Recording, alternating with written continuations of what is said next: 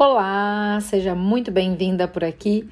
Eu sou a Jaqueline Leal, a voz por trás do áudio do podcast Questionar para Transformar, lugar que nasceu para ser um braço da bússola, a minha comunidade escola de autoconhecimento para mulheres incríveis que, assim como eu, já sacaram que na vida real não dá para pegar atalhos. É preciso aprender a conviver com o desconforto daquilo que acontece, sim, sem avisar, se abrir para o novo ou ainda para aquilo que foge do nosso controle e nos desagrada. Sem essa de esperar a coragem nascer, porque a vida é também sobre ir e ir com medo mesmo.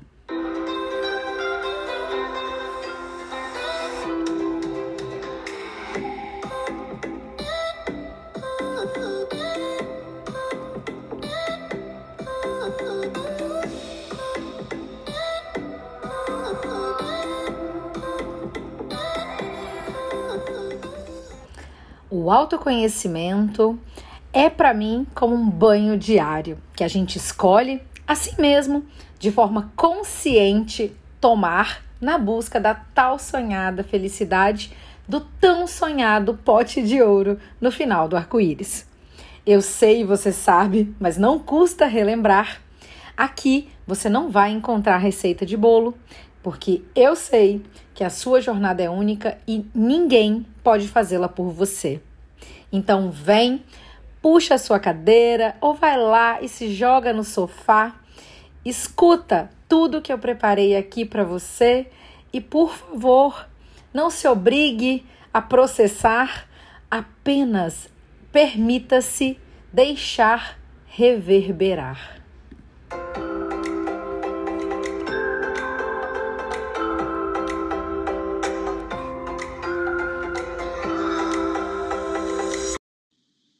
Olá, seja muito bem-vinda por aqui. Que coisa boa, que alegria me sentir forte e segura para estar aqui essa semana conversando com vocês sobre um assunto que tem mexido comigo nos últimos tempos, mas de um jeito diferente, de um lugar onde eu quero genuinamente poder contribuir para suas reflexões. Quando você, assim como eu, passa por momentos que são desafiadores, que exigem que você se reinvente para enfrentá-los.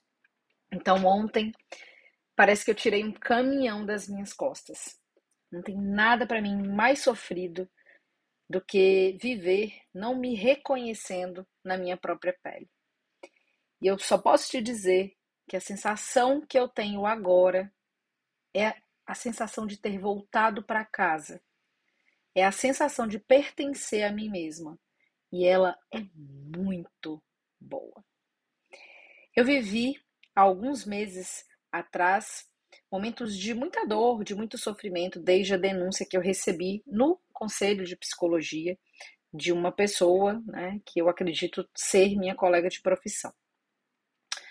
Mas boa parte, né, desses meses de tanto sofrer, eu confesso que eu não olhei com o cuidado e com a atenção que eu deveria ter olhado para aquilo que eu vivi. Eu fiz o que a gente sempre faz. Eu coloquei debaixo de um tapete, tapei com uma peneira e eu fiz isso porque eu sou assim, humana, feito você. Eu fiz isso porque naquela hora foi difícil olhar para aquilo e acreditar que aquilo estava acontecendo comigo. É importante te dizer que eu não passo 24 horas da minha vida, né, do meu dia, analisando cada coisa que acontece comigo, né? Eu sei que pode parecer que sim, mas eu não faço isso, nem eu e acho que nenhum outro colega. Mas das 21 que eu passo fazendo isso, às vezes eu faço esse serviço assim bem porcamente. E eu faço porque eu tenho os meus pontos cegos, eu tenho as minhas sombras.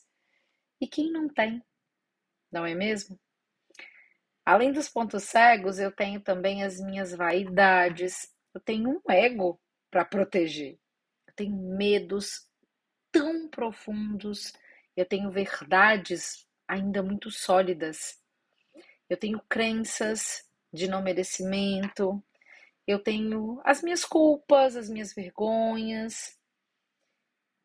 E com tudo isso, eu acho que eu fui pega novamente por uma peça que eu já encenei lá no passado, quando eu tive meu transtorno de ansiedade. Aquela que a gente conta pra gente de que se eu não me importar tanto assim, né? Isso aqui vai ficar pequeno, não vai ganhar esse espaço todo que tá querendo ganhar, e eu vou conseguir controlar isso tudo que eu tô sentindo. Mas também aquele medo de que se eu me importo, significa que eu não sou tão boa assim quando dizem que eu sou, ou quando eu penso que eu sou, na verdade. Porque quem é boa não se importa. Não é isso que vendem por aí a respeito de sucesso ou a respeito da vida? Tipo, não se importa não com o que as pessoas falam a seu respeito. Se você se importa é que você tem baixa autoestima, é que você é isso ou aquilo. Pois é. Não funciona sempre. E é preciso, assim, se dar conta que para proteger esse lugar sagrado, né, que a gente chama de amor próprio, a gente inventa moda, e eu inventei a minha, né? Eu acho que eu arquitetei um plano na minha cabeça que dizia mais ou menos assim. Ok, você comenta um pouco sobre o que aconteceu com algumas pessoas do seu círculo de segurança, porque aqui dá para ser vulnerável. Você fala sobre isso em alguns espaços, né? Mas é suficiente. E aí você segue o baile. Mas não foi bem assim. Eu fui percebendo que o silêncio, ele chegava junto com uma certa sombra que pairava ali sobre a minha cabeça. Eu fui ficando ansiosa, eu comecei a comer as minhas emoções, eu perdi um pouco do meu foco, mas o mais louco de tudo isso foi que eu perdi, de fato, a minha inspiração. Eu venho numa sequência de ficar rouca, né? De perder a minha voz e tudo mais. E eu não acho que isso tudo aconteceu por acaso. Eu perdi a espontaneidade, eu perdi a criatividade, a minha capacidade de me reinventar, de inovar. Eu fiquei enrijecida, paralisada, estática e aprisionada dentro de uma roupa que não me cabia mais. Bem... a formação de psicólogo serviu para alguma coisa. Eu olhei, depois de já ter comido assim uns quilos, né? De já ter ganho uns quilos de tanto ter comido de ansiedade. E me perguntei, mas Jaque, será que tudo isso que você está vivendo é só porque você mudou? Você veio do interior para cá pós-pandemia? É só por causa disso, das mudanças, né? Desse tempo que você quer aproveitar a vida e com os teus amigos, encontrar as pessoas, né? E talvez esteja um pouco mais distante de olhar para si, para esse lugar do trabalho que sempre foi tão forte na sua vida. Então, ao me fazer essas perguntas, uau, eu vou lá e eu começo a me permitir olhar. Eu começo a me dar conta que eu preciso ir mais longe. Que esse lugar de superfície não está me funcionando mais, me servindo mais. E veja bem, quando eu falo sobre isso com você que está aqui comigo com tanta clareza, entenda que esse é um lugar em que hoje eu me autorizo a estar. Que é um lugar que está sendo cavado e aprofundado há um tempo. Né? E que respeita profundamente as coisas que eu acredito, uma delas o meu autocuidado. E que vem agora, né? Não porque eu acho que eu precise punir ninguém, sabe? Vem porque eu acredito fortemente que nada nos afeta se não nos for cabido, se aquela roupa não nos vestir. E se a roupa vestiu, né, meu bem? Se ela doeu, se ela feriu, tem alguma coisa errada acontecendo. E a gente precisa parar para, no mínimo, investigar. A gente tende a acreditar que a linha do autoconhecimento ela é linear e finita. Então, eu faço um pouquinho de terapia e eu tô bem. Só que não é assim. Né? E não é só a psicoterapia que vai te dar o autoconhecimento que você precisa. Na verdade, é a sua capacidade de se questionar. É a sua capacidade de ser curiosa a respeito de si. Porque essa caminhada ela é muito mais longa do que você imagina. Esse lance de se autodescobrir Não cabe em uma hora de sessão de terapia por semana, nem que você faça isso a sua vida inteira, né? Se autodescobrir é como entrar num trem, sabe? Que segue sem linha de chegada e que vai parando em quantas paradas necessário for para que alguma coisa faça sentido lá no final. E não tem jeito. Tudo que te afeta é seu. Quando algo dói em você, não é sobre o outro. Mesmo que verdadeiramente tenha acontecido um dano real, como me aconteceu, ou até uma situação um pouco mais grave, né? Tipo, não desmerecendo a gravidade do meu, mas de repente algo que machuque o corpo fisicamente, como um abuso ou uma violência, né? Mas tudo aquilo que machuca você, né, pede sua atenção, né? Pede que você pare para investigar. Então, se te afeta, pega que é seu. Pega que o filho é seu e vai cuidar disso. Vai olhar para si, sabe? Eu preciso aproveitar para fazer um desabafo, porque assim, a gente tem vivido num mundo onde as pessoas, elas vendem essas fórmulas de sucesso, né? E onde elas tendem a dizer pra gente que a gente precisa viver de pensamento positivo, né? E que a gente precisa aprender a controlar pensamento, que tudo se resolve. Eu fiquei horrorizada quando eu vi hoje, mais cedo, um post, sei lá, do cara da Febracis, o Paulo Vieira, onde ele fala que a depressão não é real. Que a depressão advém de pensamentos que, se você aprende a controlar, você deixa de ser depressivo. Meu Jesus, será que nós não viramos ainda a página de que depressão não é falta de Deus? Que depressão não é questão de autocontrole? Gente, sabe? A pessoa, ela precisa estar louca, insana para fazer uma afirmação dessa, porque se ela quiser saber do contrário, ela digita no Google depressão, como acontece. Então eu prefiro acreditar que ou ele é doido ou isso é marketing, para fazer a gente dar ibope para ele, né? E aí, tipo, isso me afeta. Me afeta, porque a pessoa não tem doutorado, não tem mestrado, não tem um cursinho, sabe, assim, de saúde mental, não tem nada, sei lá. Mas fala uma miséria dessa na internet e um monte de gente vazia, que tá precisando de atenção, cai naquilo ali. Então, assim, isso me afeta. E se me afeta, por que me afeta? Então eu vou lá, eu vou atrás para entender por quê. Me afeta aonde me afeta, como me afeta. Porque sim, eu enquanto psicóloga, eu me sinto ofendida por pessoas que não têm informação e que fazem esse desserviço, né? Só que não é só com ele. Eu fico ofendida com a minha classe, eu fico ofendida e magoada comigo, porque eu também escolhi me silenciar. Porque eu também escolhi não me posicionar por medo de ser criticada. E aí, quem não tem vergonha na cara, se posiciona e ganha espaço. Você entende? Isso é meu.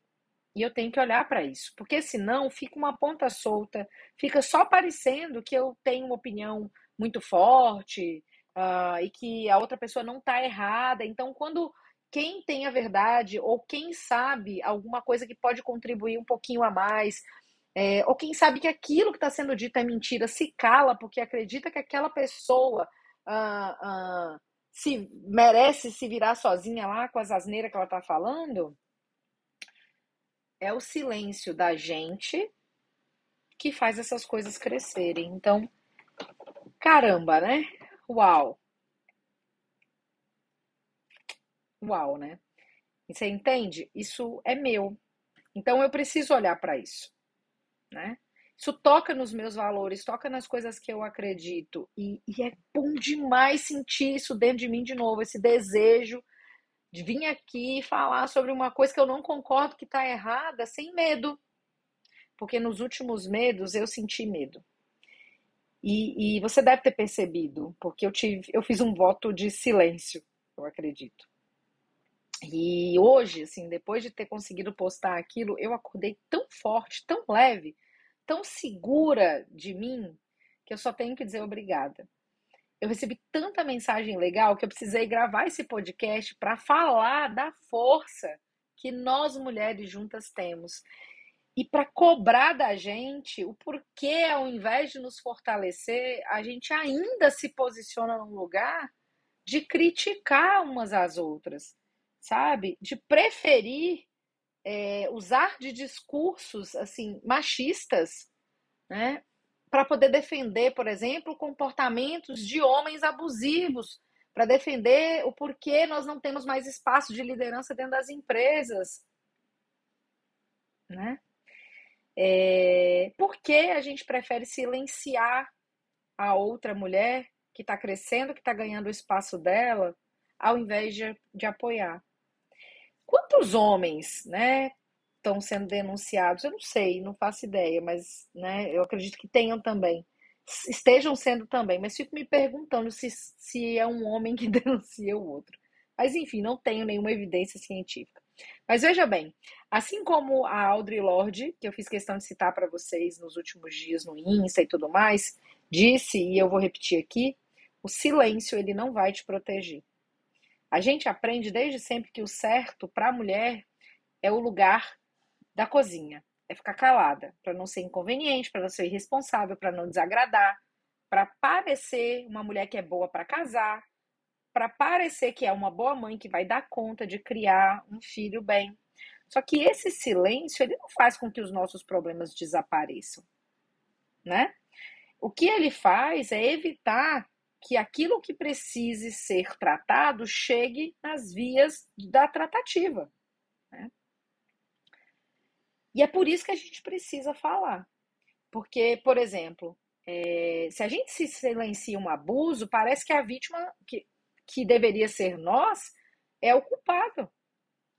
Na verdade, a sociedade ainda faz a gente acreditar que a gente é culpado, né? A gente está passando por uma situação esdrúxula de uma criança de 10 anos, foi vítima de abuso e que teve uma juíza mulher sem noção nenhuma do que é ser empático, que eu não consigo imaginar de que lugar que essa mulher falou, fazendo o possível e o impossível para que essa criança não fizesse o aborto, que é legalizado por lei após estupro. Então, não é só a sociedade que nos coloca nesse lugar, somos nós mulheres também, sabe? E é muito interessante trazer isso para vocês, porque talvez quando eu falei do abuso, as pessoas tenham pensado que eu fui abusada por um homem. Eu não fui, eu fui abusada por uma mulher.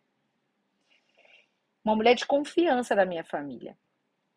Então, assim, o meu silêncio, ele tira de você a chance de olhar para isso e de pensar, caraca, aquilo que eu achava que era fantasia na minha cabeça, acreditou.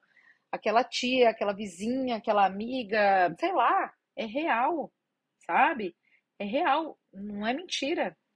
Quando a gente silencia o abuso no trabalho, a gente normaliza que as mulheres sejam abusadas lá em troca de reconhecimento e valorização, pô. E puta merda, a gente não merece estar nesse lugar.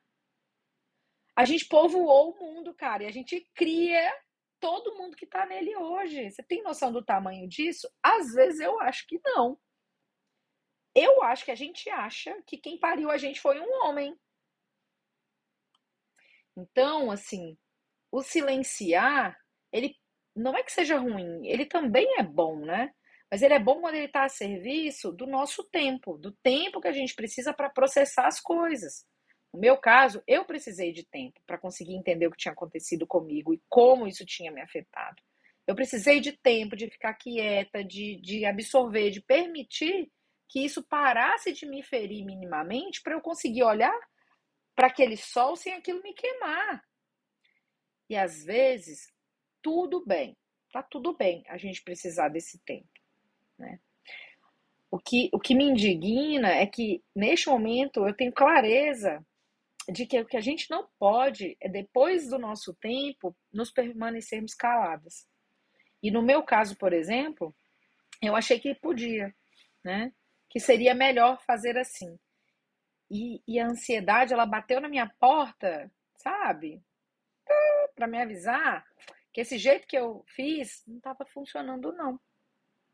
Que tinha alguma coisa errada que estava parasitando em mim, que precisava ser olhado. E eu não sei como é que funciona para você quando você é machucada, quando você é ferida, quando você se sente no chão, quando você se sente derrotada? Como é para você? Vai parando as minhas perguntas e vai anotando, vai pensando, vai escrevendo, vai fazendo esse processo de ser curiosa a respeito de si, sabe? Como você absorve, processa, como é o seu tempo para as coisas decantarem. Você consegue olhar para você e deixar sentir o lugar onde o corte pegou, a profundeza que foi? Você se permite sentir, chorar, se sentir pequena, frágil, vulnerável, às vezes só? Tem se permitido sentir raiva? Às vezes culpa, vergonha e depois mais raiva? Tem olhado para a raiva que primeiro é direcionada para você? Tem conseguido perceber que ela não te pertence? Ou você tem medo do que a raiva pode fazer com você? Você se sente culpada? Tem se punido ao invés de culpar o verdadeiro responsável?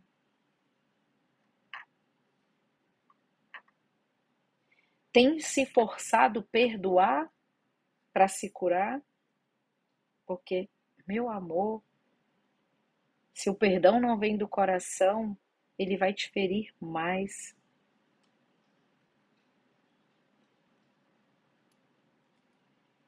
O que acontece aí?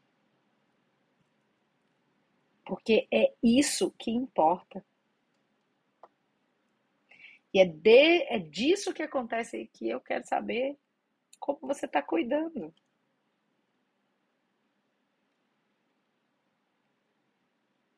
Todo esse caminho, todo esse pensar, tem abrido espaço, tem aberto espaço para que eu comece a ressignificar tudo isso que eu tenho entregue para vocês por aqui. Entregado para vocês por aqui. A bússola, o que eu trago no Instagram, aqui no podcast. E eu começo a entender que a minha voz é uma ferramenta.